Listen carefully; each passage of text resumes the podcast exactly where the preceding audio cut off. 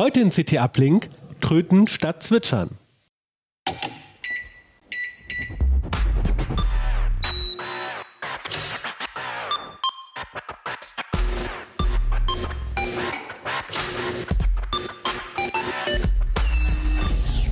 c't uplink.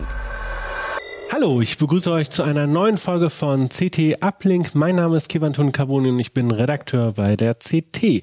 Und von der CT gibt es auch wieder eine frische Ausgabe, die Ausgabe Nummer 26 2022. Und da haben wir wieder die Bauvorschläge zum optimalen PC. Die sind aber nächste Woche im Uplink dran. Heute wollen wir sprechen über das Thema, was die letzten Wochen heiß diskutiert wird, Mastodon. Doch bevor es losgeht, weil bei uns noch welche gebucht wird, gibt es nämlich erstmal die Werbung. Werbung. Im Cyberbereich von Airbus Defense and Space schützen wir Regierungen, Militär und kritische nationale Infrastrukturen europaweit vor Cyberbedrohungen. Als schnell wachsendes Unternehmen suchen wir nach Mitarbeitern, die in einem internationalen Arbeitsumfeld an innovativen Projekten mitwirken möchten. Unsere Experten werden durch hochqualifizierte Weiterbildungsprogramme gefördert. Bewerben Sie sich direkt auf unserer Karriere-Website www.airbus-careers.com. Da hat Elon Musk eine 44 Milliarden schwere Werbekampagne zu Mastodon gestartet, könnte man sagen. Ich finde ja, irgendwie ist der größte Push gewesen für Mastodon in den letzten Jahren. Es ging drunter und drüber bei Twitter, seit Musk mit seinem Waschbecken in die Twitter-Zentrale reingelaufen ist. Und ehrlich gesagt war ich mir ganz unsicher, ob es heute noch Twitter überhaupt noch gibt. Ich habe mir auf jeden Fall schon mal schnell ein Backup von meinen Twitter-Accounts gezogen. Hat auch echt ein paar Tage gedauert. Und eine der Alternativen, die immer genannt wird, ist Mastodon. Und darüber wollen wir sprechen. Was ist Mastodon eigentlich? Welche Erwartungen sind daran geknüpft und passen die überhaupt oder werden die enttäuscht? Wie funktioniert Mastodon? Was ist da anders? Was ist besser? Was ist schlechter? Und das möchte ich heute im Uplink besprechen. Und dafür habe ich trötkundige Experten, Kollegen als Gäste. Ja, und zwar zum einen Martin Holland, Kollege von Heise Online, dem habe ich letztens noch für eine Heise-Show zu einem ähnlichen Thema einen Korb gegeben. Deswegen bin ich froh, dass du heute da bist. Ja, klar, genau. Natürlich. Ja, bist du schon heimisch bei Mastodon? Also ich bin auf jeden Fall heimischer, als ich bei den verschiedenen Anläufen geworden bin, die ich in den letzten Jahren unternommen habe. Also Mastodon ist ja, also gibt es schon eine Weile und ich weiß es nicht, wann ich das erste Mal einen Account eingerichtet habe, aber ich habe mehrmals versucht, da heimisch zu werden und jeweils irgendwann wieder das Interesse verloren. Und so lange wie diesmal habe ich noch nicht durchgehalten. Das ist doch schon mal, stimmt doch schon mal positiv. Dann zu meiner Linken Michael Link, beschäftigt sich mit Gadgets, Apps und anderen Dingen drumherum, Smartphones. Alles, was so aufkommt. Alles, gerade was Spaß so aufkommt, macht. Genau. Kollege bei der CT im Ressort Mega. Genau. Und Mobiles und Gadgets. Mobiles und Gadgets, genau. Tweeten oder tröten, Michael? Naja, in der letzten Zeit eigentlich mehr tröten. Ich habe genauso wie Martin mehrere Anläufe gebraucht, um mich ein bisschen vertraut zu machen mit Mastodon. Das ist eben doch nicht so das Gleiche wie ein Umzug auf irgendeinen anderen Dienst, ne? Sondern man muss sich dann doch so ein bisschen dran gewöhnen, dass eben das nicht einfach irgendein Server ist, auf dem man dann umzieht, der dann irgendwas macht und mit dem man sich dann auch unterhalten kann mit anderen Leuten, sondern es ist halt ein ganz anderes Konzept. Und das ist auch schwer zu durchschauen, wenn anfänglich sehr wenige Leute dort sind, die man irgendwie kennt oder die einem auf irgendwas antworten, was man da postet. Und da verliert man gerade am Anfang schnell die Lust. Und so ging es mir eigentlich auch, dir wahrscheinlich ähnlich. Ja. Ne? Ja. Also am Anfang war einfach die Schar der Leute sehr, sehr übersichtlich und das hat sich völlig geändert. Kommen wir gleich zu Michael, weil ich will ja noch Jo vorstellen, unser Mann Jo Bager, unser Mann fürs Internet, ja, wenn ich das so sagen darf. Ja. Ich hatte irgendwie das Gefühl, dass du von uns allen am längsten auf Mastodon bist, aber da scheint der Also wir haben das im Vorfeld schon mal besprochen oder so. Ich bin, glaube ich, seit 2018 oder so. Ne? Genau, Januar 2018. Also so sehr kann so eine Meta-Information täuschen. Ich habe mich da einfach mal irgendwann angemeldet oder so, weil gerade das Thema hochkam, mal schnell ausprobiert, Test-Account und dann habe ich gesehen, ja, also genauso das, was Michael sagt oder so. Es ist wenig los gewesen und dann war ich auch schnell wieder weg. Aber der Account, der war noch da und den habe ich jetzt halt wieder reaktiviert und jetzt bin ich halt wieder aktiver. Ich habe auch im Dezember 2018 einen Account gemacht und bin letztes Jahr von einem Leser so angeschubst worden, so hey, werd doch mal hier aktiver und ich versuche seitdem ein bisschen, aber ich muss auch gestehen, ich mache auch noch für mein eigenes Empfinden zu oft die Twitter-App auf, aber ich gucke auch immer mehr da rein, aber da kommen wir auch vielleicht jetzt im Detail dazu, wie sozusagen auch der Umzug passieren kann, aber bevor es losgeht, erst nochmal herzlich willkommen, schön, dass ihr da seid und die erste Frage ist natürlich, was ist Mastodon? Wir sind viele, wir sind zwei Öltanks. Wir sind zwei Öltanks? Ja, weil beim Mastodon dreht sich ja alles drum, dass es eben nicht nur ein zentraler Server ist, sondern eben ganz viele, ne? Sogenannte Instanzen. Ne? Und die können miteinander reden, die können auch untereinander Nachrichten austauschen, aber das müssen sie nicht. Mhm. Ne? Und die große Frage, die sich einem zu Anfang immer stellt, ist, ja, welchen dieser ganzen Server nehme ich denn überhaupt? Ne? Und das ist, glaube ich, das Hauptproblem, was die meisten Leute haben. Und ich habe das anfänglich durch Try and Error versucht und am Ende ist man dann irgendwo gelandet, wo man sich wohlfühlt. Aber das ist jetzt noch ziemlich meta, also sehr abstrakt. Können wir es ganz konkret machen? Also Mastodon ist erstmal ein soziales Netzwerk. So, das ist eine Ebene von, was dieses Begriff sagt. Ne? So, du hast schon gesagt, es sind viele. Jo, kannst du das irgendwie beschreiben? Also wenn wir jetzt erstmal auf der Ebene bleiben, genauso wie bei Twitter verbreitet man auf Mastodon Kurznachrichten. Ne? Also auf der Ebene ist der Zweck derselbe. Aber wie es dann ausgestaltet ist es halt ganz anders. Also zum einen in technischer Hinsicht, wir haben nicht eine große Plattform, einen großen Betreiber, einen kommerziellen Betreiber, was ja auch eine Rolle spielt, sondern ganz viele kleine Betreiber. Das sind häufig Privatpersonen oder Vereine, die Server betreiben. Und jeder Server ist so ein eigenes Universum, wenn man so will. Also ich habe jetzt in der aktuellen CT, habe ich das beschrieben, mit Twitter ist Megalopolis, also eine riesen Großstadt für alle. Und diese Mastodon-Server, das ist eher sowas wie eine Kleinstadt. Aber bin ich dann nur in dieser Kleinstadt für mich? Du bist näher an den Leuten dran, die auch in der Kleinstadt sind. Also zum Beispiel, es gibt so eine Entdecken-Timeline, die sich halt vor allem aus Inhalten speist, die jetzt auf dem eigenen Server halt gerade trenden, wenn man so will. Du kannst aber genauso alle anderen in dem gesamten Netzwerk von Mastodon-Servern erreichen, wie es jetzt auf Twitter ist. Ich finde ehrlich gesagt diesen Aspekt mit den Instanzen, dass der man zu sehr hervorgehoben wird, weil bei E-Mails sagen wir das auch nicht, dass man jetzt dass ich eine Heise E-Mail-Adresse von Arbeit habe und noch eine private von, weiß ich nicht, Posteo, aber wir wissen, dass man damit kommunizieren kann. Und das Instanzen, habe ich das Gefühl, das schreckt die Leute ab. Also wenn man erstmal sich für eine entschieden hat, also wahrscheinlich ist es einfacher, wenn man Glück hatte und sich eine gute ausgesucht hat, weil das war bei mir so. Und wenn man einmal drin ist, finde ich, sieht es tatsächlich Twitter am ähnlichsten, deswegen sagen das auch immer alle, also es sieht nicht aus wie Facebook, sieht auch nicht, also sowieso nicht aus wie Instagram oder so. Und dann funktioniert das größtenteils so ähnlich. Also man kriegt da drin jetzt nicht so viel von den Instanzen mit, außer wenn man sucht. Das ist ein bisschen schwierig, wenn man sucht oder wenn man neuen Leuten folgen will. Da ist es ein bisschen komplizierter, aber das ist ja meist nicht das, was man hauptsächlich damit macht. Wenn man einmal drin ist und so ein paar Leuten folgt, die man spannend findet, dann wirkt das für mich wie Twitter. Vielleicht können wir mal sagen, bei welchen Instanzen seid ihr denn? Martin, fang du doch an. Also ich war zuerst bei Mastodon Social, wo, glaube ich, jeder anfängt. Also das ist die Instanz von dem Gründer, der die betreibt. Die hat, glaube ich, 600.000 Leute. Das sind, glaube ich, 10% von allen. Die ist aber deswegen auch immer langsam. Man merkt richtig, wenn Musk wieder irgendwas Blödes macht, dass die langsamer wird abends, weil dann die ganzen Amis sich da anmelden. Und ich hatte da das auch noch eine Sache, ich hatte da gegen die Regeln verstoßen, dass man nicht die Tweets automatisch dahin spiegeln soll, was viele am Anfang machen, weil sie halt Inhalte dahin bringen wollen. Und deswegen war mein Account da so unsichtbar gemacht und jetzt hat sich natürlich keiner darum kümmern können, also weil die anderes zu tun haben. Und deswegen bin ich jetzt gewechselt auf dju.social, das ist von der Journalistengewerkschaft. Das, also für mich läuft das flüssig. Ich glaube, man muss kein Journalist sein, also es wurde auf jeden Fall nie bei mir was abgefragt. Aber man merkt richtig den Unterschied, wie schnell das geht, wie einfach alles lädt, wie man, also wenn man zum Beispiel die Kontakte importieren will, dauert das auf Mastodon Social ewig oder passiert gar nicht. Also man kann so Listen mit Kontakten einfach einfügen und dann reinladen.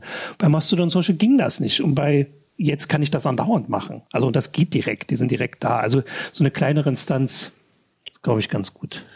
Okay, Michael, wo bist du? Genau. Ich bin nach etwas Wirrungen dann schließlich bei Social Technics gelandet. Ist auch also socialtechnics.de, das ist eine relativ alte Instanz, aber es läuft ganz gut und ganz flüssig und das ist jetzt erstmal meine Heimat. Mal sehen. Genau, und Jo? Ich bin nach wie vor bei mastodon.social, habe jetzt noch keinen Grund gefunden, da mal abzuspringen. Also vielleicht ist es dann doch mal, also wegen der Geschwindigkeit. Der Unterschied ist wirklich, also ich mache jetzt noch den Heise Online Account, den wir im Moment immer noch auf Mastodon Social haben. Und deswegen sehe ich beide Plattformen immer noch im Vergleich. Und der Geschwindigkeitsunterschied ist Wahnsinn, weil sonst ist das, also ich finde immer, dass eine richtig gute Werbung für Mastodon ist, wie schnell das gehen kann, weil halt da ist keine Werbung, es gibt so gut wie keine Tracker, es gibt fast, also ich weiß jetzt nicht, wie das mit JavaScript und so ein Zeug ist, aber es ist alles sehr wenig, dass man wirklich merkt, wie schnell die Plattform sein kann, wenn nicht gerade sich 100.000 Leute jeden Tag anmelden. Okay, und ich bin bei chaos.social, Keywan at chaos.social, und das kann man ja vielleicht mal so sagen, also wenn ihr mir jetzt was schreiben wollt, ne, dann schreibt ihr halt eben @keywan @chaos.social, ne? Also deswegen ist das halt so ähnlich wie bei E-Mail, wie du das ja gesagt hast, Martin. So, dann ist das, glaube ich, für alle da draußen hoffentlich verständlich. Also denkt einfach an E-Mail und packt noch ein Ad ganz am Anfang da vorne dran. Ja? Aber wenn wir dich einmal gefunden haben, ist es genauso einfach wie auf Twitter. Genau. Also das Finden ist wirklich ein bisschen schwierig, weil manchmal findet er die dann nicht. Aber wenn man da drin hat, kannst du eine Nachricht zu schreiben. Also man muss nicht jedes Mal Keywan @chaos.social eingeben. Ja. Außer man folgt 10.000 Leuten, die Keywan heißen. Aber ich habe da eigentlich kein Problem. Ich nehme halt immer den kompletten Handle und oder was man auch machen kann, ist einfach, es gibt ja auch so eine URL. Also zum Beispiel, bei mir wäre es dann halt https://chaos.social /Keywan, und diese URL packe ich dann, also nicht jetzt meine, aber eure dann einfach in die Suche und dann findet der das eigentlich relativ zuverlässig. Ja. Aber ich glaube, das klingt immer schon wieder so abschreckend, weil man das halt auf Twitter nicht macht. Und es ist nicht so schlimm. Yeah. Das ist das, weil man erklärt so, als wäre es so schwierig. Das ist es eigentlich nicht. Das Einzige ist, dass durch diese Instanzen das ein bisschen, also man merkt an bestimmten Stellen, dass es unterschiedliche Server sind. Genau.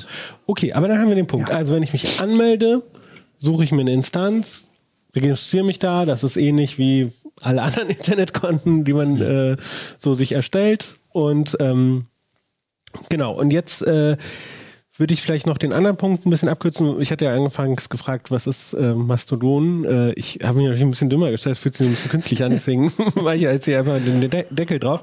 Also wir haben einmal Mastodon, das Netzwerk. Wir haben Mastodon, die Server-Software, genau, die dann halt auf den Servern läuft, und die ist Open Source und die folgt halt einem offenen Standard. Und dann haben wir noch die App Mastodon. Genau, Apps. Genau, aber wir haben eine App, die heißt Mastodon. Ja, Genau, und dann, aber ich bin nicht darauf beschränkt. Das gab es ja früher bei Twitter auch, ne? Dass man andere Apps benutzen konnte. Das haben die ja dann immer restriktiver gehandhabt. Welche Apps benutzt ihr denn für Mastodon? Also ich benutze Metatext. Da habe ich mich drauf eingeschossen. Welche Plattform? Auf iOS. Momentan, ne? Also ich muss ja benutzen, worüber ich gerade schreibe. Das ist, das heißt, das wechselt dann eben auch mal. Ich habe relativ viele Mastodon-Apps in unterschiedlichen Zeiten ausprobiert. Momentan gefällt mir Metatext am besten. Okay. Jo, auf dem Desktop verwende ich die normale Web-Oberfläche, die ist völlig okay. Unter Android habe ich auf dem Tablet die Progressive Web App installiert von der normalen Mastodon Software, und hier auf dem Handy habe ich Tusky. Genau, die Progressive Web App ist im Prinzip die Webseite, aber quasi als App installiert. Als App installiert, genau. Die kann ein bisschen mehr als nur halt so eine Website. Okay. Und Tusky habe ich und eine App, die nennt sich Subway Tooter. Die ist ein bisschen speziell, aber also wer gerne viele Nachrichten empfängt oder so, für den ist das vielleicht das Richtige.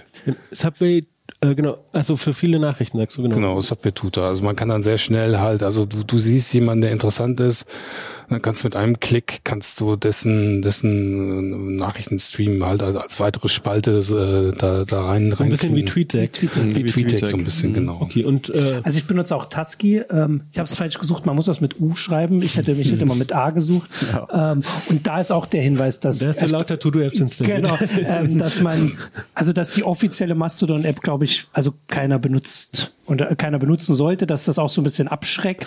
Benutzt du sie? Ich benutze tatsächlich die offizielle Mastodon-App und ich benutze Tusky. Ich benutze irgendwie beide. So welches denn besser? Aber dann kannst du es doch sagen. Also ich finde ehrlich gesagt, also tatsächlich Tusky ist so ein bisschen, sieht ein bisschen mehr wie Twitter aus, ein bisschen weniger nerdy, ein bisschen, polierter, sage ich jetzt mal. Und das finde ich da ganz nett, aber manche Sachen, finde ich, macht die auch so unsichtbar, ne, so. Mhm. Und, die Mastodon-App unter Android, die benutze ich halt auch. Da finde ich zum Beispiel übersichtlicher, wenn ich so gucke, wer folgt mir, wem folge ich. Oder da kriege ich dann so mehr Informationen. Das ist dann nicht so kompakt, das sieht auch nicht so schön aus. Das ist so ein schönes Open-Source-Nerdy-Programm. Aber manchmal habe ich dann das Gefühl, dass ich da ein bisschen mehr Kontrolle habe. Und ich benutze tatsächlich auf dem Handy auch einfach im Firefox auf dem Handy tatsächlich auch diese Web-Oberfläche. Genau. Das Web-App sozusagen. Ja. Also die benutze ich zum Beispiel, wenn ich manchmal so Sachen, also so folgen will oder so, dann nehme ich dann auch mal einfach die Web-Oberfläche, weil ich dann manchmal das da einfacher finde. Ja. Mhm. Und wahrscheinlich wäre das, bei Twitter wäre man nie auf die Idee gekommen, im Browser auf dem Handy zu gehen, weil das einfach dann wahrscheinlich zu langsam wird mit den ganzen Sachen, die da noch drin ist. Früher habe ich das gemacht mit mtwitter.com, aber genau, und irgendwann haben sie das immer unattraktiver gemacht. Das wird halt so voller und dass man das mit einer App überhaupt noch machen kann, mit Mastodon, das beweist meiner Meinung nach, dass es halt wirklich schlank ist oder schnell, weil da halt nichts dran ist. Mhm. Das finde ich, also wirklich diesen Unterschied, wie schnell Internetseiten sein können, finde ich immer wieder. Ja. Also was ich tatsächlich ein bisschen ganz nett finde, ist halt, dass man tatsächlich verschiedene Apps benutzen kann. Also ich habe früher ganz zum Beispiel Twidere verwendet. Das habe ich auch mal versucht. Jetzt, das kann, glaube ich, auch Mastodon, aber irgendwie habe ich jetzt nicht mehr in Erinnerung, weil ich das nicht so dolle fand. Aber früher habe ich das total gerne gemacht, dann mit Twitter, da hatte ich mehrere Accounts dann auch und so und die haben das dann immer mehr abgeriegelt. Ich verstehe es auch nicht irgendwie, also und eigentlich heißt es ja Be-Plattform, also sprich, mach deine Dienste über Schnittstellen zugänglich. Warum Twitter das dann abgeschnitten hat, weiß ich jetzt auch nicht so recht. Gut, dann haben wir jetzt die Apps. Ja, vielleicht einen Gesichtspunkt sollte man vielleicht da noch anfügen. Mastodon selber verändert ja auch immer mal seine Fähigkeiten, ne? Also fügt neue Dinge ein und so weiter. Und jetzt haben sie zum Beispiel kürzlich auch die Filterregeln erweitert und geändert, ne? Und da muss man natürlich dann auch zusehen, dass man dann auch eine App verwendet, die sozusagen Schritt halten kann mit diesen Änderungen. Und das ist teilweise eben auch bei älteren Mastodon-Apps das Problem gewesen. Also wir haben gerade jetzt, wie schon angesprochen, die neuen Filterregeln.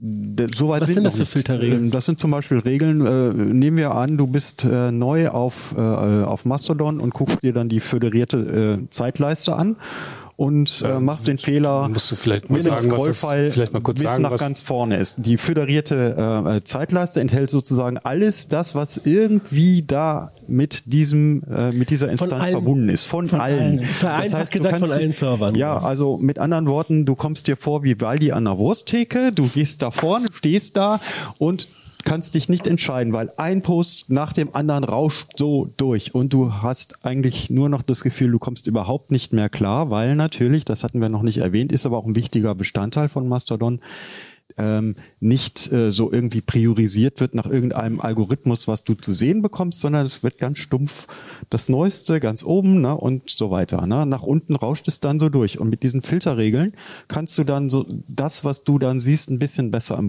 Griff behalten. Aber ist das jetzt so, ich habe jetzt diese Filterregeln, kann ich jetzt zum Beispiel mit dem einen Client, der diese Filterregeln kann, die einrichten und dann mit dem anderen sagen, okay, jetzt sind sie eingerichtet, das ist auf dem Server seitig eingerichtet und ich kann sie dann jetzt mit der schöneren App, die nicht so Schritt hält, benutzen. Weißt du das? So tief gucke ich da nicht rein. Okay, ich sehe das plump aus Anwendersicht, ne? Okay. Weil ich kein Programmierer bin.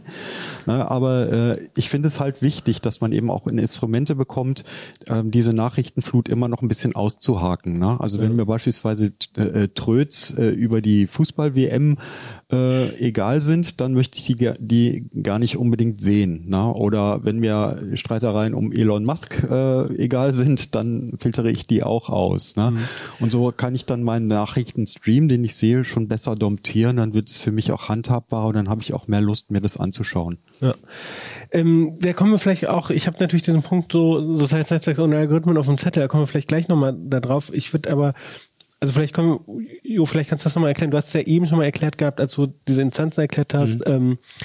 Also ich habe zum Beispiel bei Twitter, mache ich jetzt auf, ich habe meine Startseite, so. Mhm. Und ich bin auch, weiß nicht, einer der wenigen, der auch immer stumpf auf chronologisch stellt. Ne? Mhm. So, genau. Und die habe ich ja auch bei Mastodon. Dann hast du erwähnt, dann gibt es aber auch noch eine für die Instanz. Ja. Und wen sehe ich dort? Ich glaube, die Formulierung ist, also es gibt mehrere Streams, die man da sich da ansehen kann. Zum einen sind das halt Posts, die gerade auf deiner Instanz an Aufmerksamkeit oder zuwachsen oder so ungefähr ist die Formulierung. Also Dinge, die halt trennen, wenn man so will, auf deiner Dings. Und so, das gibt's auch für Hashtags und es gibt auch eine Liste, wo aktuelle Nachrichten gesammelt werden. Also es geht so ein ganz kleines Stück in Richtung der algorithmischen Timeline von Twitter. Ist natürlich überhaupt nicht vergleichbar mit dem Ding auf Twitter, weil da auf Twitter, glaube ich, noch ganz andere Mechanismen eine Rolle spielen. Also da wird jetzt zum Beispiel auch gemessen, wie die Leute halt interagieren mit den Inhalten, also wie oft sie irgendwie auf irgendwelche Links klicken. Bei Twitter, genau. Da wird, glaube ich, noch viel mehr mit den Daten gearbeitet, die da anfallen von den Nutzern. Auch und vor dem Hintergrund halt, dass man die Leute halt möglichst lange in der Plattform halten will. Ne? Also man kriegt dann halt auf Dauer halt dann doch die kontroverseren Inhalte angezeigt, weil man sich dann darüber aufregt und dann im Zweifelsfall dann doch eher repostet. Mhm. Das ist halt nicht so, aber ich glaube, das ist trotzdem irgendwie, also ich bin sehr, sehr häufig in diesem Entdecken-Feed, weil so sind wir halt. Ne? Mhm. Also das ist halt nicht nur ein reines Nachrichtenmedium, wo man halt über die 100 Leute oder wie vielen man halt folgt, die Nachrichten nur von denen bekommen will, sondern man will halt auch ein bisschen über seinen Tellerrand hinaus gucken. Und deshalb ist es wahrscheinlich auch so, dass bei Twitter die allermeisten, ich habe leider keine aktuelle Statistik, aber ich glaube, die allermeisten benutzen den algorithmischen Feed. Ja, ist so. Das habe ich auch gelesen. Also ich finde es halt spannend, darauf hinzuweisen, dass der Gründer von Mastodon das sehr explizit gegründet hat, weil er bestimmte Sachen bei Twitter nicht mochte, die Twitter quasi über den Kopf der Nutzer hinweg, das klingt so ein bisschen komisch, natürlich, sie sind der Anbieter, sie können das machen, was sie wollen, sie haben auch andere Daten, aber die sie eingeführt haben, obwohl das vielleicht die Hardcore-Nutzer nicht wollten. Also bei Twitter diese chronologische Timeline, ich bin auch einer, der da immer draufklickt, aber ich weiß, habe ich auch gelesen von Leuten auf Twitter, dass das sind kleine Prozentangaben von Leuten, die das machen. Die meisten wollen das nicht sehen, die wollen da reingucken und wollen sehen, was ist gerade am wichtigsten und dann, also am wichtigsten, weil es alle liken. Twitter stellt das ja auch immer wieder zurück. Genau, und das aber explizit also quasi für diese Hardcore-Nutzer vielleicht gebaut haben. Bestimmte Sachen werden dann jetzt offensichtlich nach und nach kommen, weil es jetzt die Leute wollen, aber bei anderen Sachen wehrt er sich, glaube ich, auch. Also wird er sich weiter wehren und dann ist höchstens die Frage, ob vielleicht eine Instanz das macht oder ob er sagt, es gibt da diese Funktion der Drykos, werden sie abgekürzt, ne? Also diese Drüber-Kommentare. Also ich kommentiere etwas von einem anderen und der originale Post wird halt einbezogen und ich kommentiere halt da drüber. So ein kommentierter Retweet. Ja, genau, so ein kommentierter Retweet. Und das explizit will er nicht haben, weil er sagt, dass das feuert halt negative Mechanismen an, die einfach halt negative Diskussionen halt zu negativen Diskussionen führen. Wird ja teilweise auch so als Prangerfunktion verwendet. Ne? So, das ist halt schaut an, was Martin Holland geschrieben hat. Genau, dass man nicht mit den Leuten interagieren muss, sondern dass man quasi über sie kommentiert. Und ich finde es spannend, ich fand das auch total nachvollziehbar, als ich das jetzt am Anfang, wenn man sich da anmeldet, liest man sich erstmal so ein paar Regeln durch. Wie machen die Leute das hier so? Und das ist halt so ein erster Punkt. Aber was ich jetzt spannend finde, ist, dass es teilweise zumindest Subkulturen auf Twitter gab, die das positiv genutzt haben. Es wird immer gesagt, dass Black Twitter in Amerika, also Afroamerikaner und Afroamerikanerinnen das benutzt haben für wie so ein, also wie dieses, was man vielleicht aus dem Hip-Hop kennt, dass Leute was sagen und man antwortet drauf und sich gegenseitig so weiter kommentiert, dass das eine Art und Weise der Kommunikation ist, die wir irgendwie nicht so haben, aber die auf Twitter dafür genutzt wurde und dass sie diese Funktion dafür gut finden. Aber das heißt ja nicht, dass die Erfahrung trotzdem vielleicht insgesamt schlechter ist oder dass man es nicht anders machen könnte. Man kann ja auch screenshotten zum Beispiel. Genau. Bevor wir dazu kommen, würde ich jetzt nochmal einmal kurz sagen, welche Features gibt es denn, also weil da sind wir jetzt schon im Bereich so von soziale Regeln und soziale Interaktion, weil es ist ja eben nicht nur die Technik, sondern auch es ist ja Menschen kommen zusammen, aber vielleicht können wir nochmal kurz darüber reden, also wir haben ja gesagt, das ist sehr ähnlich zu Twitter, so oberflächlich gesehen, aber welche Features hat denn zum Beispiel Mastodon, die Twitter nicht hat? Also ich kann zum Beispiel länger schreiben. Ne? Das sind nicht 280, sondern so 500 oder je nach Instanz. Das war ja auch nicht immer 280. Ne? Ich bin mir gar nicht sicher, ob es diese Inhaltewarnung auf Twitter gibt. Also zumindest sehe ich sie nicht. Nein. Was ich kann expliziter halt Inhalte danach kennzeichnen, in welche Sprache sie verfasst sind, was Behinderten Lesern halt hilft oder Nutzern hilft.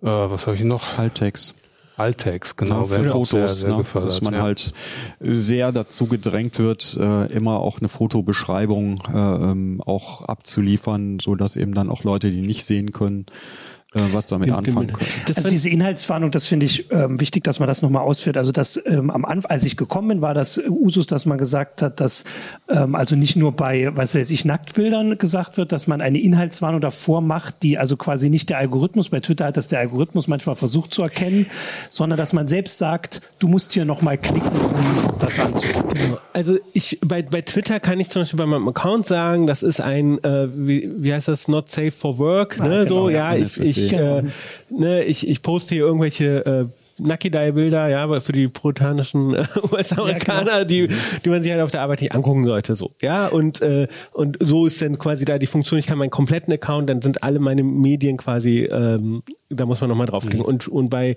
Mastodon kann ich aber zu verschiedenen Themen quasi. Und es wurde halt, also am Anfang, bevor diese Einwanderung, sage ich mal, stattgefunden hat, wurde gesagt, dass es zum Beispiel auch für Politik erwünscht ist. Ja. Dass das ein soziales Netzwerk ist, wo man quasi gewarnt werden soll, wenn man über Politik oder Nachrichten spricht.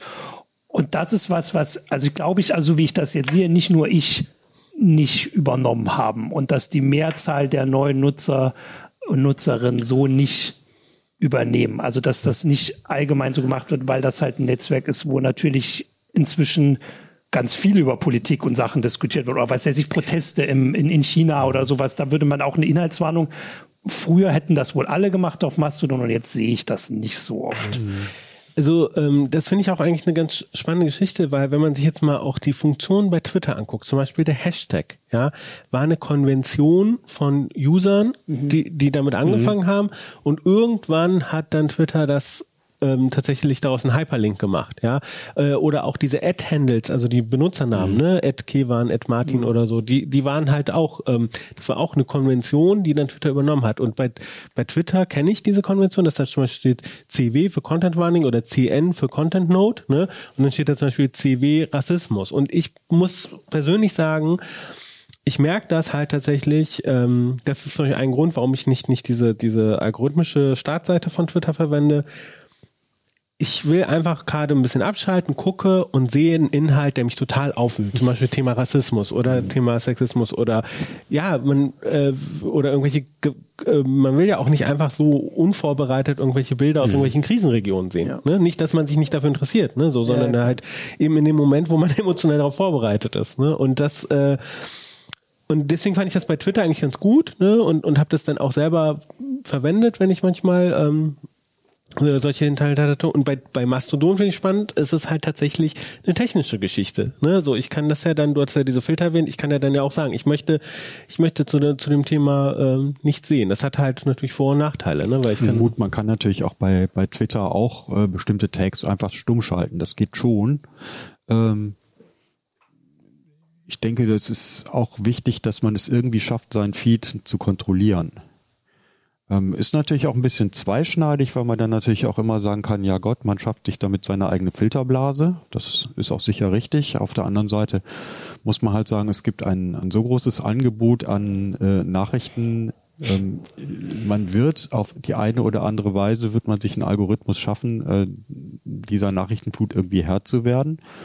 Und ich kann auch verstehen, ich habe im CT-Club-Newsletter eine Umfrage gemacht zu dem Thema, dass eben viele, die weit überwiegende Zahl der Leute, die eben diesen Newsletter bekommen und auch die Umfrage beantwortet haben, dass die gesagt haben, bleibt mir weg mit Social Media. Ja, und dazu zählen sie dann eben unter, ganz egal, ob das Twitter ist oder Mastodon oder irgendwas anderes. Ne? Die wollen das ganz und gar nicht. Ich habe noch eine Funktion, die ich spannend finde, dass man, und ich glaube, das ist jetzt erst eingeführt worden, dass man Hashtags folgen kann. Also, dass man sagt, ich möchte jetzt, also zum Beispiel, jetzt ist halt Fußball-WM und ich möchte jetzt sehen, was alle darüber schreiben. Und dann suche ich mir vielleicht eins, das vielleicht nicht weltweit benutzt wird, sondern nur in der Sprache, in der ich was lesen will. Und dann kann ich dem folgen. Und erstens ist das ein gute Möglichkeit anzufangen, wenn man noch nicht so vielen Leuten folgt und das nicht wie bei Twitter ist, wo jedes Mal, wenn man reinguckt, genug wieder da ist, sondern nichts Neues da ist. Wenn man so einem Hashtag folgt, dann ist da immer was da. Also das und dass man sich halt insgesamt auch für Themen, also die Leute darüber suchen kann, wenn man jetzt, also das, man muss halt gucken, dass dieses Hashtag muss man immer erstmal finden, das kennt man ja von Twitter auch, dass wenn irgendwo ein Protest losgeht oder irgendwas passiert, dass sich Leute immer erstmal drauf einigen müssen, welchen Hashtag benutzen sie, aber wenn man den gefunden hat, finde ich das super praktisch am Anfang. Das ging bei Twitter nicht. Und das ist wirklich hilfreich. Ich habe aber auch gelesen, dass wirklich empfohlen wird, weil eben diese algorithmische Power, nenne ich jetzt mal, die es bei Twitter und Insta und so gibt, ne, fehlt, ja, dass dann dazu geraten wird, dass man die Hashtags tatsächlich verwenden soll, damit auch Inhalte genau. Die sind die sind wichtiger, weil sonst keiner nachguckt danach. Also keine Software irgendwie deinen Tweet liest, um rauszufinden, worüber du schreibst. Wenn du keinen richtigen Hashtag verwendest, sehen das nur die Leute, die dir folgen. Die Hashtags werden ja auch erwähnt als Ersatz für die ja nicht so richtig vorhandene Suchfunktion, Volltext-Suchfunktion. Ja, ne? Genau. Deshalb gibt es auch die Hashtags. Also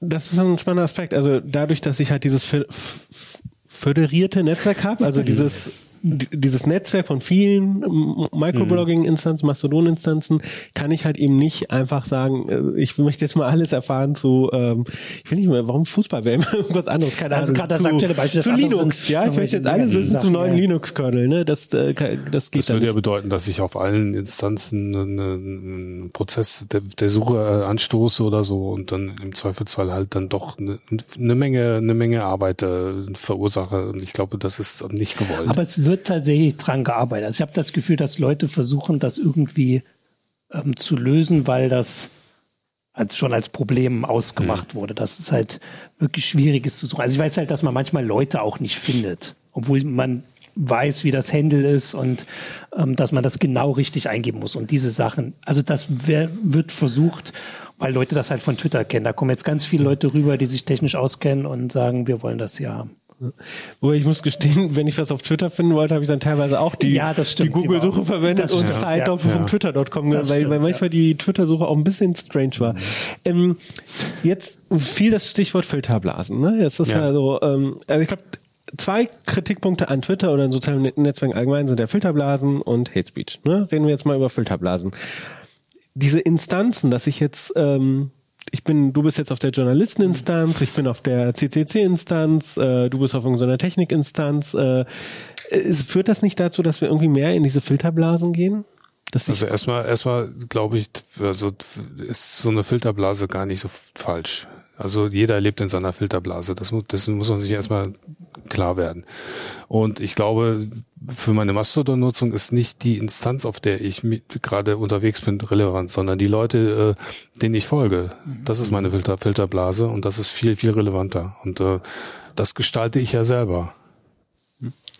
Also ich gucke zum Beispiel auch fast nie in diese lokale Instanz. Also wenn ich reingucke, sehe ich, dass die offensichtlich nicht nur von Journalisten, die irgendwie beim DJU irgendwie mal waren oder so angeklopft haben, dabei sind, weil da auch verschiedenste Sprachen auftauchen. Also ich gucke da eigentlich nur, wenn wirklich nichts los ist und sowas, und dann meist scroll ich dann direkt weiter zu dieser Insgesamtinstanz. Also ich sehe das jetzt nicht so, und wenn es, also die Gefahr ist im Prinzip die gleiche, aber ich habe das Gefühl, dass das hier eher erwünscht ist, weil man ja im Gegenzug Leute aus seinen Konversationen raussperren kann. Also Instanzen können andere Instanzen blockieren, man kann Leute blockieren, so wie man das von Twitter und so kennt. Und dass man sich halt das eher so quasi sauber hält. So wie du das vorhin gesagt hast, dass du manchmal das einfach gar nicht lesen willst. Und so kann man das dann eher machen. Und die Gefahr ist, also wenn es eine Gefahr ist, und Jo hat es ja gesagt, man weiß nicht, ob die so allgemein ist, dass wenn man da nur drin ist, ob man sich dadurch jetzt radikalisiert oder was, oder das Gegenteil von radikalisiert, wenn man nur irgendwie Flausch-Content hat, keine Ahnung. Also, dass das so nicht bestätigt wurde. Eskapismus. Genau, Eskapismus. Jetzt sind wir schon bei dem weiten Feld Content-Moderation, ja. Was, das war ja auch ein ganz eigenes Thema ist bei Mastodon, weil da ja jeder Serverbetreiber selber verantwortlich ist, welche Inhalte seine Nutzer zu sehen bekommen und das dann auch macht. Ne? Es gibt halt Server, die werden halt im ganzen Mastodon oder fast im ganzen Mastodon-Netzwerk geblockt, weil es da pornografische Inhalte gibt oder noch schlimmere, oder halt zum Beispiel, es gibt ja offensichtlich das Gab-Netzwerk, dieses Alt-Right-Netzwerk. Also von Rechtsextremen. Von Rechtsextremen, das ja ganz offensichtlich jetzt Mastodon als seine neue Heimat bezogen hat, und das, also ich habe von denen noch nichts gesehen. Also offensichtlich werden sie auf meinem Server geblockt. Also ich habe einen Bericht, wo ich auch nicht traurig drum bin. Ne? Genau, also ich habe einen Bericht gelesen von jemandem, der sowas macht. Also das ist halt für die Leute schon ziemlich auffühlend, so wie man sich das halt vorstellt. Das ist aber anders als bei Facebook, sind das halt nicht Herden von Menschen, die irgendwo in irgendwelchen Räumen sitzen und das ewig machen, weil es halt noch so klein ist. So eine Instanz hat halt teilweise ein paar tausend Nutzer. Aber dass die sich zum Beispiel, also dass die sich das teilweise angucken müssen, um das zu entscheiden, dass die sich aber absprechen untereinander, dass da viele Kontakt haben und so sagen, hier, wenn einer das entschieden hat, dann sagt man hier, wir glauben dir das so, machen das so. Und dass das wahrscheinlich, wenn das wächst, ein größeres Problem wird oder eine Herausforderung, so, weil man das nicht auf Leute, die das in ihrer Freizeit machen, für, weiß ich nicht, ihre Community, die sie aus irgendwelchen Interessen oder so betreiben, dass sie das nicht machen können oder wollen. Und das.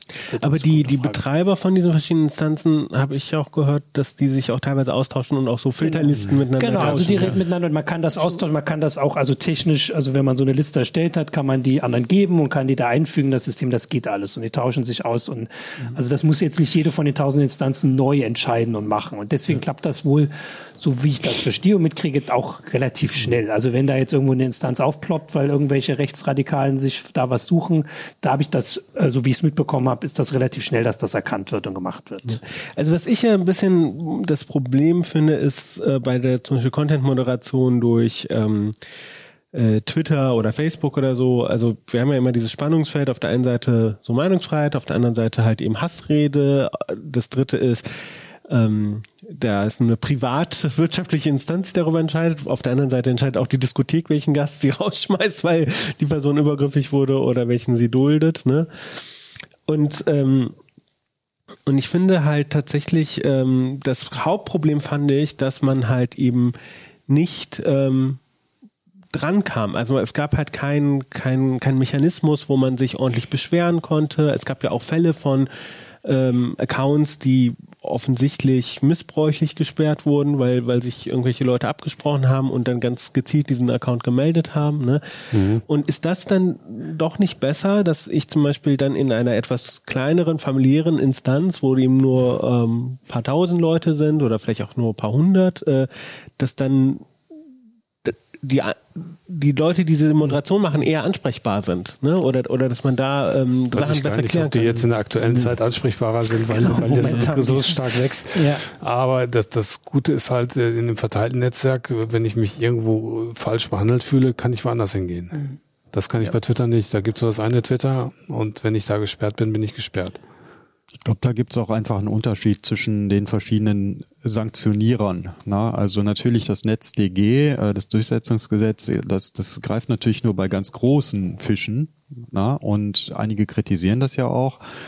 Andere finden es gut, weil natürlich auch wiederum, du sprachst das ja schon an, die Verantwortung für die Inhalte dann einfach auf Instanzen, nein, auf Netzwerke, auf Netzwerkbetreiber verlagert wird, die eigentlich das gar nicht entscheiden sollten, ob irgendwas rechtmäßig ist oder nicht. Und die können es zum Teil ja auch nicht.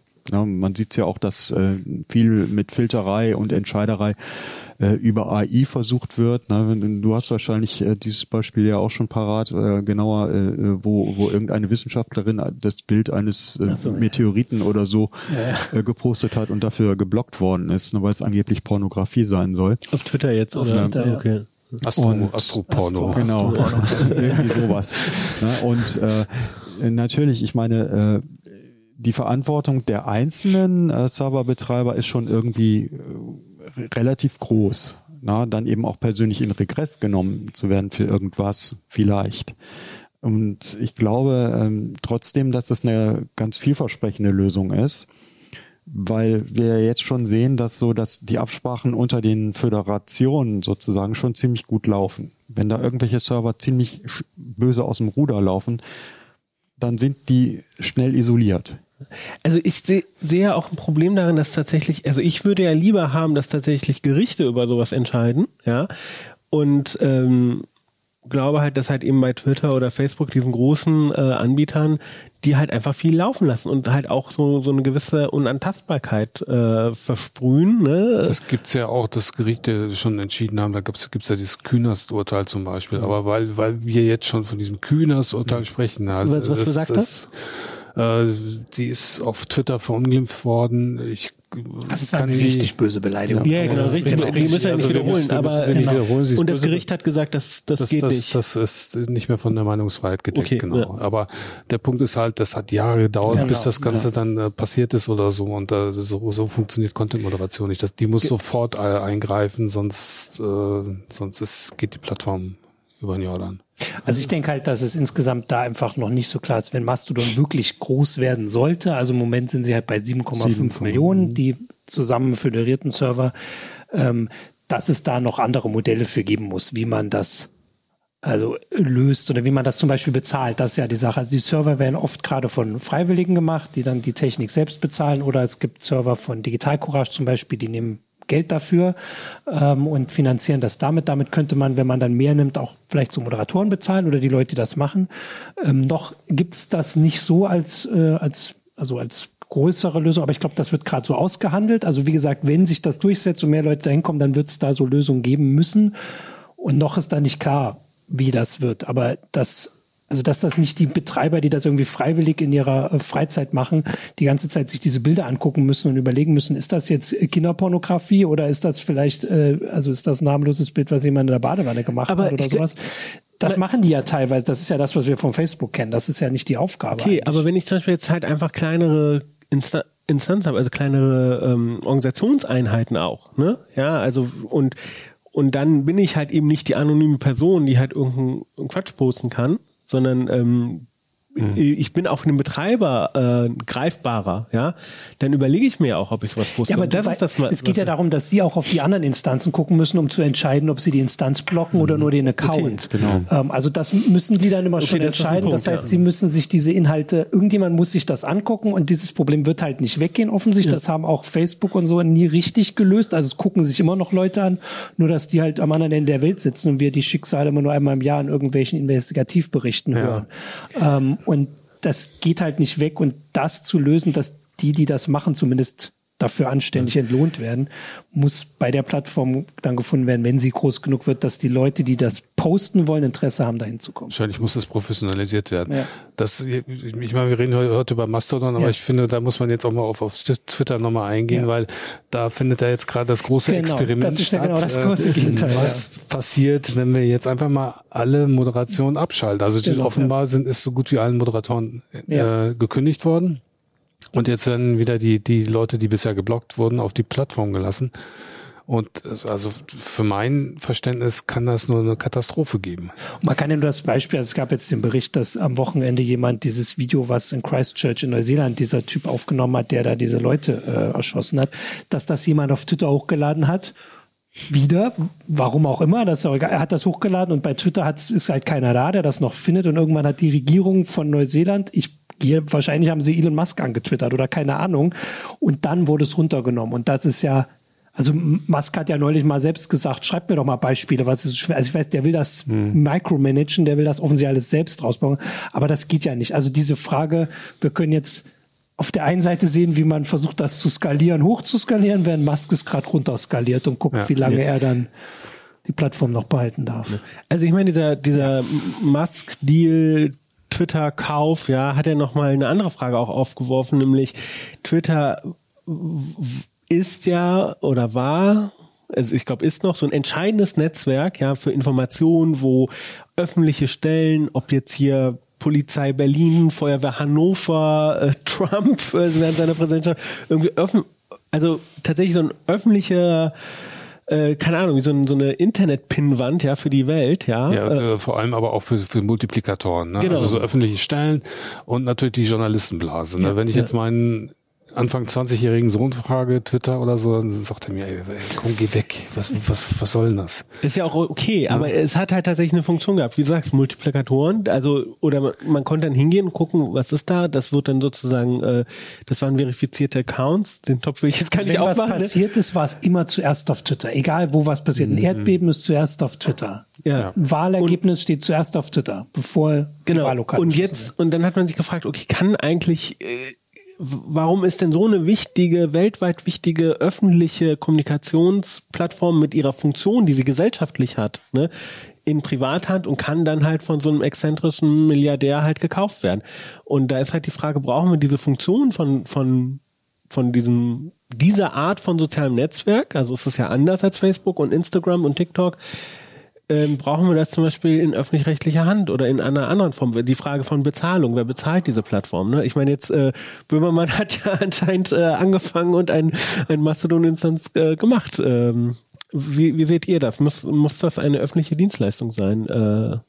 Muss das eine Anstalt des öffentlichen Rechts sein? Ich weiß nicht. Also ich habe dazu gar keine Meinung. Ich bin kein Soziologe. Also ich finde halt spannend und man sieht das ja, dass es Teile davon sein können. Also dass nicht gesagt wird, irgendwie, weiß ich nicht, Deutschland oder die EU oder so muss eine Mastodon-Instanz übernehmen, aber dass sie eine Mastodon-Instanz machen, wo sie diese Accounts drauf tun, von denen du gerade gesagt hast. Also ich war nicht auf Twitter oder bin nicht auf Twitter, weil da der Bundeskanzler getwittert hat oder die Kanzlerin bis vor ein paar Monaten. Aber sie war halt auch da. Und dadurch, dass sie da war, haben die dann miteinander getwittert. Man kennt ja diese Austausche, wenn irgendwie die Kanzlerin sich dann mal mit Macron oder so, wenn die Beileid oder Glückwunsch oder sowas schreiben. Und diesen Teil können halt jetzt staatliche Stellen übernehmen. Und es gibt ja die Instanz vom Bundesbeauftragten für Datenschutz, wo immer mehr Behörden und offizielle Einrichtungen der Bundesrepublik sich melden. Können wir mal kurz einen social.bund.social oder genau, social.bund, irgendwie sowas. social.bund.de ist das, glaube ich. Und da sind halt nur Accounts drauf, die dann damit auch verifiziert sind. Also wenn ich da den Account vom BSI finde, braucht der keinen blauen Haken oder grauen Haken oder goldenen Haken oder was auch immer für einen Haken, sondern der ist halt da und dadurch genau ist er halt verifiziert. Und diesen Teil können halt Staaten übernehmen. Das andere ist ja, dass gerade eine Diskussion stattfindet, ob nicht Medien quasi ihre Instanzen dann machen, weil halt die Journalisten da sind. Das wird diskutiert, da gibt es auch noch keine Antwort, weil noch gibt es nicht so viele, das ist auch nicht so einfach. Diskutieren wir auch gerade drüber, ob man das halt so macht, weil es ja wirklich Twitter ist eine Plattform für Politiker, Journalisten und ein paar Promis, so grob. Ja. Sportler noch, weiß ich nicht, Sportler ein paar. Und dass halt die Medien, zum Beispiel die New York Times sagt, wir machen eine Instanz und jeder, der da drauf ist, der arbeitet bei uns. Wenn ihr den findet, der hat eine Adresse, dann ist der jemand so von uns. So wie E-Mail-Adresse. Also wenn ich von ktn.ct.de schreibe, dann weiß ja auch jeder, okay, der arbeitet. Genau, und dann hättest du für Teile schon, also die würden das dann bezahlen, diese Instanz. Und die anderen könnten trotzdem noch auf ihre Instanz, wo sie halt jetzt sind oder die sie halt, also die, was weiß ich, sie finanziert durch Spenden zum Beispiel. Also es gab neulich eine Instanz, die hat gesagt, ihr müsst erstmal nicht mehr spenden, wir haben genug Geld. Also das kann sich lohnen und die sind dann dafür da und können dann mit allen Kontakt halten. Das ist so meine Idee, wo ich denke, da könnte das hinkommen. Das mit den Regeln ist sowieso, also das muss man dann gucken, wie die, aber dafür gelten ja die Gesetze schon, aber dass die, dass man über die Instanz quasi da reinkommt und auch diese Verifizierung dann macht. Als Nutzer muss man sich, glaube ich, nur an eine Sache gewöhnen, die eben jetzt völlig anders ist. Umziehen ist möglich und manchmal auch nötig. Und deswegen muss man sich halt auch mal mit den Funktionen beschäftigen, mit denen man das dann macht, mit denen man dann seine Follower mitnimmt, vielleicht auch, was man so bis jetzt gemacht hat und solche Dinge. Das ist ein wichtiger Punkt. Genau, man kann umziehen und all seine Daten mitnehmen, und das ist eigentlich auch das Schöne von so einem föderierten Netzwerk, ne, dass ich halt eben nicht auf dem Anbieter verpflichtet bin. So ein bisschen kann man sich das auch vorstellen, das hinkt so ein bisschen, aber wenn ich jetzt zum Beispiel bei einem Handyanbieter bin, dann darf ich ja sozusagen auch zu einem anderen wechseln und meine Nummer mitnehmen. Ne? Ja. So, ja, das ging ja früher nicht, ne? So, und das gab ja gesetzliche Vorschrift. Jetzt bei Mastodon geht's halt technisch, aber das klappt auch nicht immer, nicht wahr, Martin? Also was einfach ist, man kann seine Follower mitnehmen. Das ist, glaube ich, das, was immer alle so also normalerweise, das ist ein bisschen kontraintuitiv, finde ich, weil man das am Anfang nicht denkt.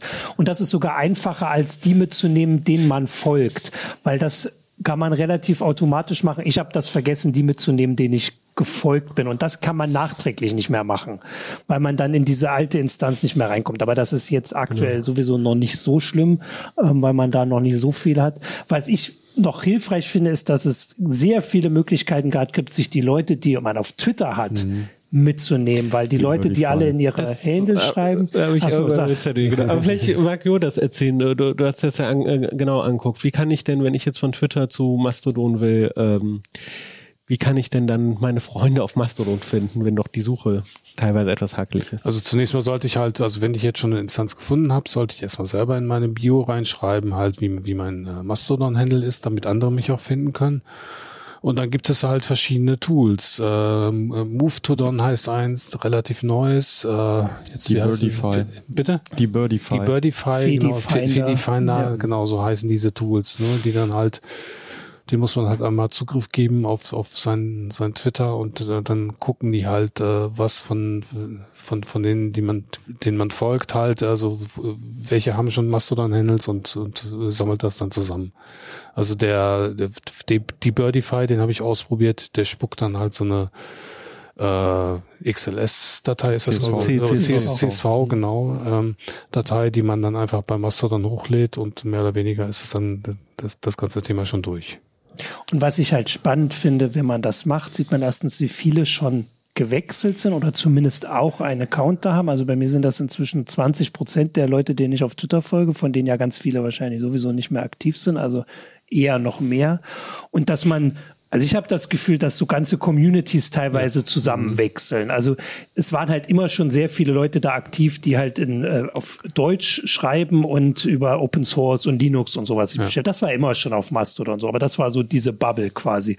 Und jetzt sind, also was viel gewechselt ist, sind so auch weltweit Cybersecurity-Leute, also alle irgendwie zusammen, die sich halt damit beschäftigen, die über Cybersecurity schreiben, sind auch fast alle schon rüber, und halt Wissenschaftler, viele und Wissenschaftlerinnen, und dass das immer dann gleich so eine ganze Gruppe ist und andere Gruppen aber so nicht. Also das ist auch das, was man mitbekommt. Also ich habe zum Beispiel, dass Leute, die mir auf Twitter oder Mastodon folgen, werden das mitkriegen, dass ich ganz viel über den Iran gerade retweete und lese, was da halt passiert. Und die Leute, die das teilen, überhaupt nicht wechseln. Also die haben natürlich andere Probleme, das ist mir schon klar. Die haben wirklich Probleme, dass sie, also erstens im Iran natürlich sowieso, aber die Leute, die diese Inhalte weiter verbreiten, wollen so viele Leute wie möglich erreichen. Und das ist halt noch auf Twitter der Fall. Aber die werden halt, also ich meine, halt ein Problem bekommen, weil halt erst Accounts werden geblockt aus irgendwelchen Gründen, vielleicht das Regime im Iran macht irgendwas. Also die müssen dann auch wechseln, aber die machen das halt noch nicht. Und dann merkt man, dass da überhaupt nichts passiert auf Mastodon zu einem bestimmten Thema, und bei einem anderen sind quasi schon alle da. Und das ist immer so ein Ding. Also wenn man so seine eigene Community hat, dann kann man mit dann wechseln. Wir reden ja immer noch von, weiß ich, bei wie vielen Mastodon-Nutzer sind wir momentan? 7,5 Millionen.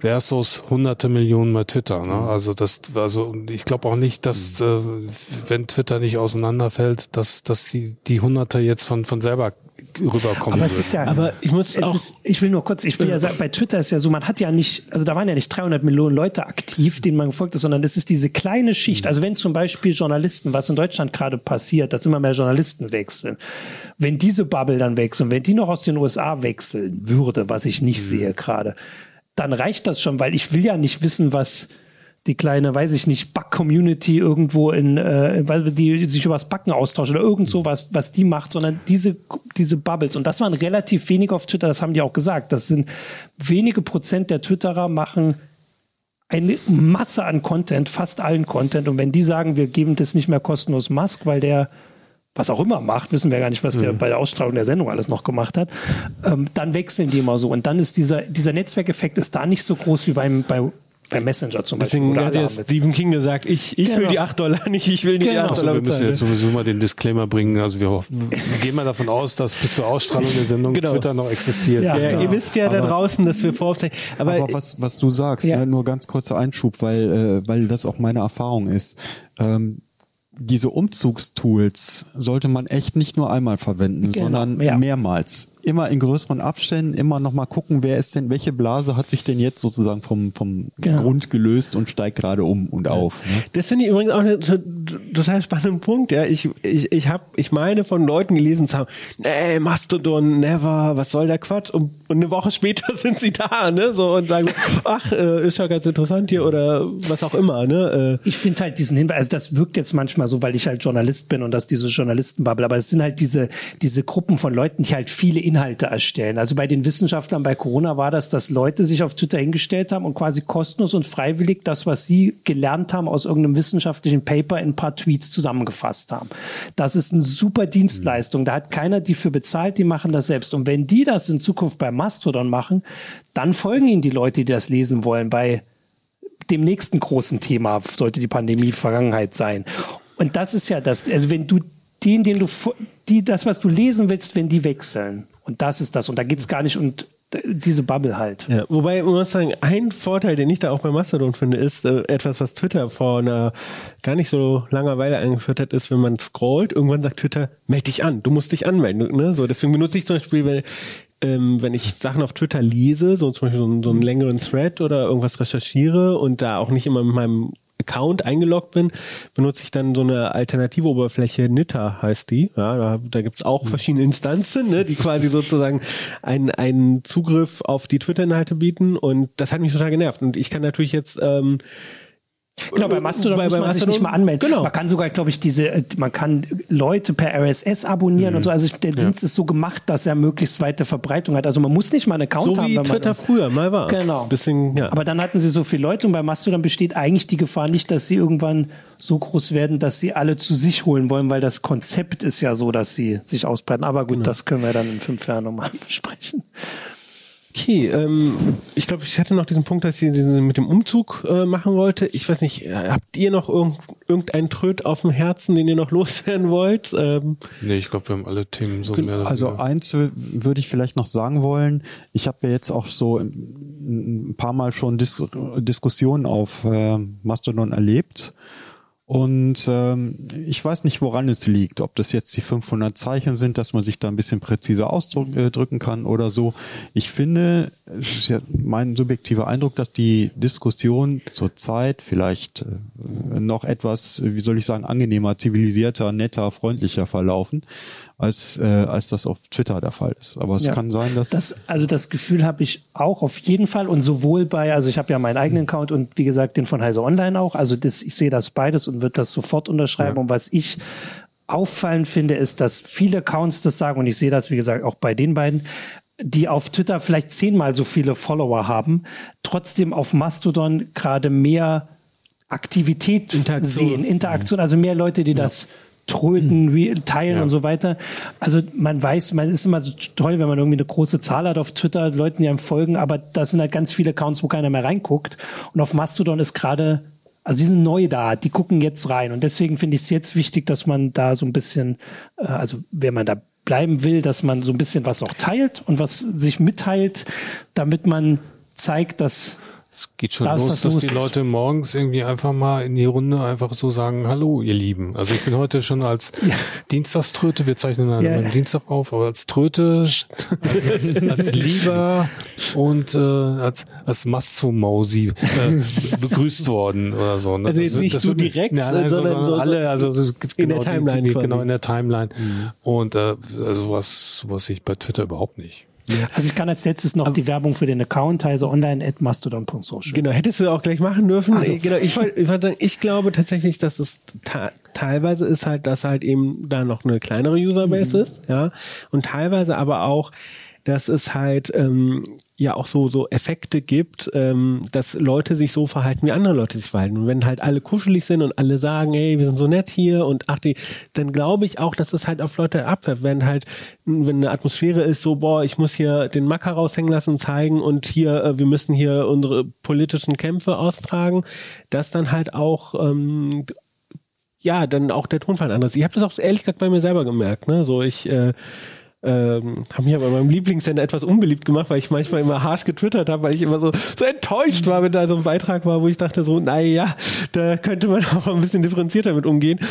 Und weil ich das auch selber irgendwo wahrgenommen habe und irgendwann habe ich gedacht so, nee, ich habe da keinen Bock mehr drauf und habe halt versucht, konstruktiver meine Tweets zu äußern. Und ich glaube halt, dass wenn Leute das machen, was halt auch andere Leute machen. Ja, du reagierst ja vielleicht auch eher auf den Inhalt dieser Nachricht. Du guckst nicht sofort, natürlich kann man es nachschauen, aber so in der Timeline siehst du ja erstmal nicht, wie viel, wie oft so ein Artikel favorisiert worden ist oder wie oft er geboostet, also sprich retweetet worden ist. Und das ist ja oft auch so eine eigenartige Geschichte, dass man heute für irgendeinen Beitrag oder dass heute irgendein Beitrag favorisiert worden ist. Und das hat eigentlich im Grunde genommen keine Bedeutung, außer für dich selber, dass du es für dich sehen kannst. Ach, das hat jemand gesehen, fand es irgendwie ganz gut. Aber es hat nicht so diese überbordende Bedeutung, diese algorithmussteuernde Bedeutung, wie das bei Twitter der Fall ist. Und es wird halt gerade ausgehandelt. Also es ist zwar eine Plattform, die es schon seit Jahren gibt, aber die ist jetzt einfach ganz anders. Da können jetzt die Leute relevant geworden. Genau, die ist jetzt voller geworden. Also da können jetzt Leute widersprechen, die sich da schon seit Jahren und Monaten ganz wohlfühlen. Aber jetzt ist sie vor, jetzt werden neu wieder Sachen ausgehandelt. Ja. Und die Neuen versuchen erstmal zu gucken, wie sind die Regeln hier. Die anderen versuchen, die zu erklären. Und dann bildet sich was Neues. Und da ist man ja immer erstmal ein bisschen vorsichtiger. Und ich sag mal, auf Twitter war halt wie auf dem Sofa, wo man dann irgendwann anfängt, den Fernseher anzuschreien vielleicht nach ganz am Anfang. Keine Ahnung, ich weiß nicht, wie das Beispiel ist, aber haben sich da zu Hause gefühlt und vielleicht nicht ihr Bestes selbst gezeigt. Und jetzt, also deswegen kann natürlich sein, dass das auf Mastodon irgendwann genauso wieder. Vielleicht werden wir auch da mal die grüne Hölle kriegen. Okay. Genau, ja. Zum Schluss würde ich euch gerne mal so ein bisschen in die Glaskugel befinden. Was meint ihr, wo geht die Reise hin? Jo, was denkst du, wo geht die Reise bei Mastodon hin? Das Ganze wird sich ein bisschen professionalisieren müssen irgendwie. Also es wird, die Serverbetreiber werden halt Geldquellen halt dann doch irgendwie aufmachen müssen, um das Ganze zu finanzieren. Und ich denke, man wird die Content-Moderation dann auf professionellere Beine stellen müssen, dass das nicht dann auch die Serverbetreiber machen. Was denkst du, Michael? Das geht in eine ähnliche Richtung, weil Geld wird auf jeden Fall nötig sein, um die Server zu finanzieren. Das Thema Werbefinanzierung ist, denke ich, so da nicht so gewünscht. Also wenn das mal kommt, wäre es ein ganz großer Paradigmenwechsel. Und ich denke, dass das insgesamt aber immer im Auge behalten werden muss, dass wir hier nicht von einem Server mit einer Technik reden, mit einer Software, sondern dass eben wir wahrscheinlich eine ganze Zeit lang auch damit leben müssen, dass wir da Inkompatibilitäten haben, dass wir hier mal irgendwelche Sachen haben, die nicht funktionieren. Und dass sich die Technik, die wir auf den Mastodon-Servern, aber eben auch auf den Clients haben, natürlich auch weiterhin ständig ändern wird. Ich denke, dass Mastodon eigentlich bislang immer so eine Geschichte hatte, dass wenn irgendwas passiert ist bei Twitter, und vor allem offensichtlich war das 2018 wahrscheinlich Trump oder keine Ahnung, sind wieder Leute gekommen und dann hat sich das wieder so aufgelöst. Und jetzt passiert halt bei Twitter gerade was überhaupt nicht absehbar ist, wie lange das weitergeht und wie kaputt die Plattform gemacht wird. Und das deswegen, weil wir das nicht abschätzen können, deswegen auch nicht so klar ist, wie weit Mastodon da wachsen kann, weil man merkt das ja wirklich, dass immer, wenn da irgendwas passiert, wieder kündigen 2000 Leute, sind wieder 1 Million Leute mehr auf Mastodon. Und das dadurch, dass das so dauert, bei Twitter dieser weiß ich nicht, Absturz, keine Ahnung, weil es ist ja nicht klar, ob das irgendwann aufhört und der das in ruhige Fahrwasser bringt. So lange wird Mastodon wachsen und das ist schon so für bestimmte Bubbles offensichtlich, das bleiben kann, was es jetzt ist. Wir haben, glaube ich, heute noch gar nicht den Begriff Fediverse. Ja, warte, jetzt mach den nicht auf. Genau. Genau. Was das Fediverse sein könnte, werde ich zwar nicht komplett erklären, aber einen Hint darauf geben nach der Werbung, weil wir haben hier auch Werbung.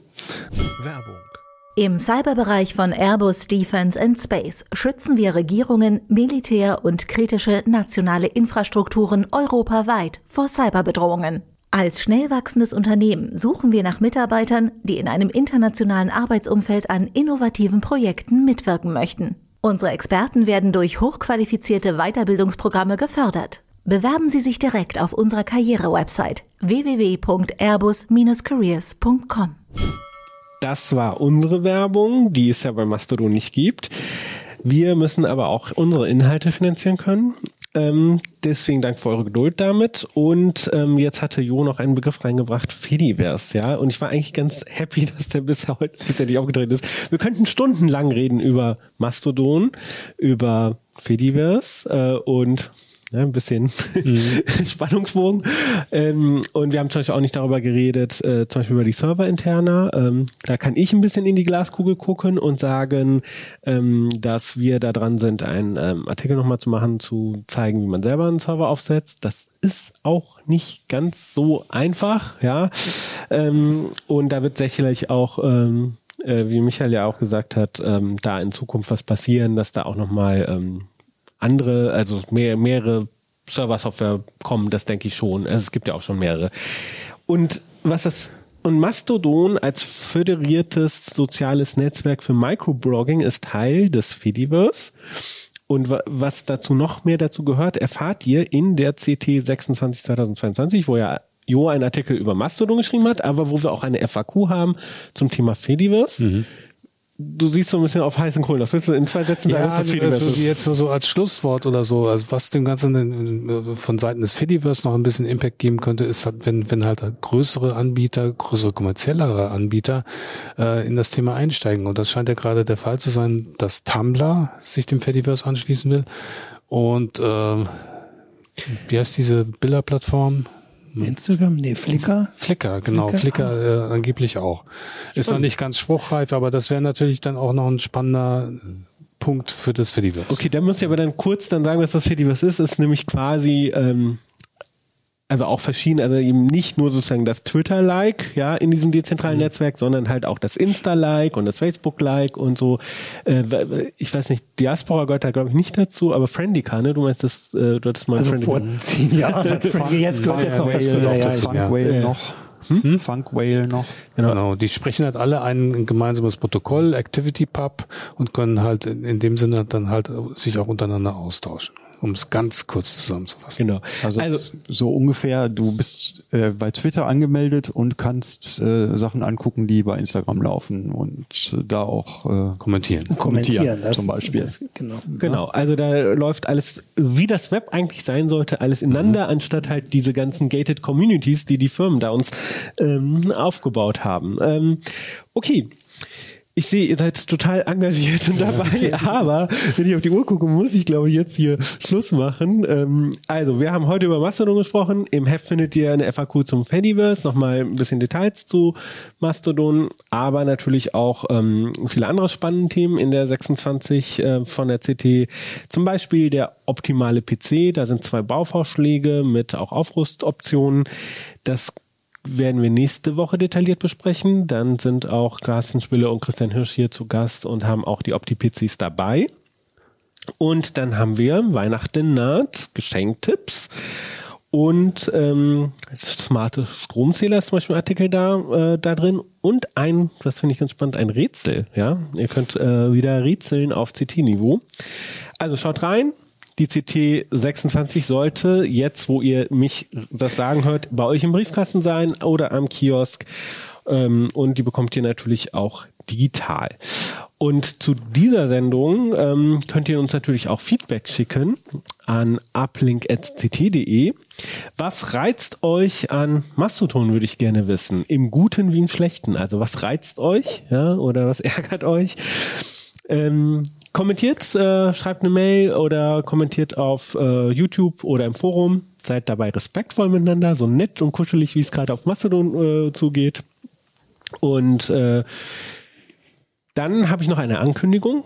Ich habe Weihnachten schon genannt. Ihr grinst alle so. Jetzt kommt immer noch zack, zack, zack. Genau. Ich habe noch was auf meinem Zettel. Ein bisschen machen wir hier noch. Ja. Und zwar es naht ja auch die Weihnachts- und Silvesterfolge.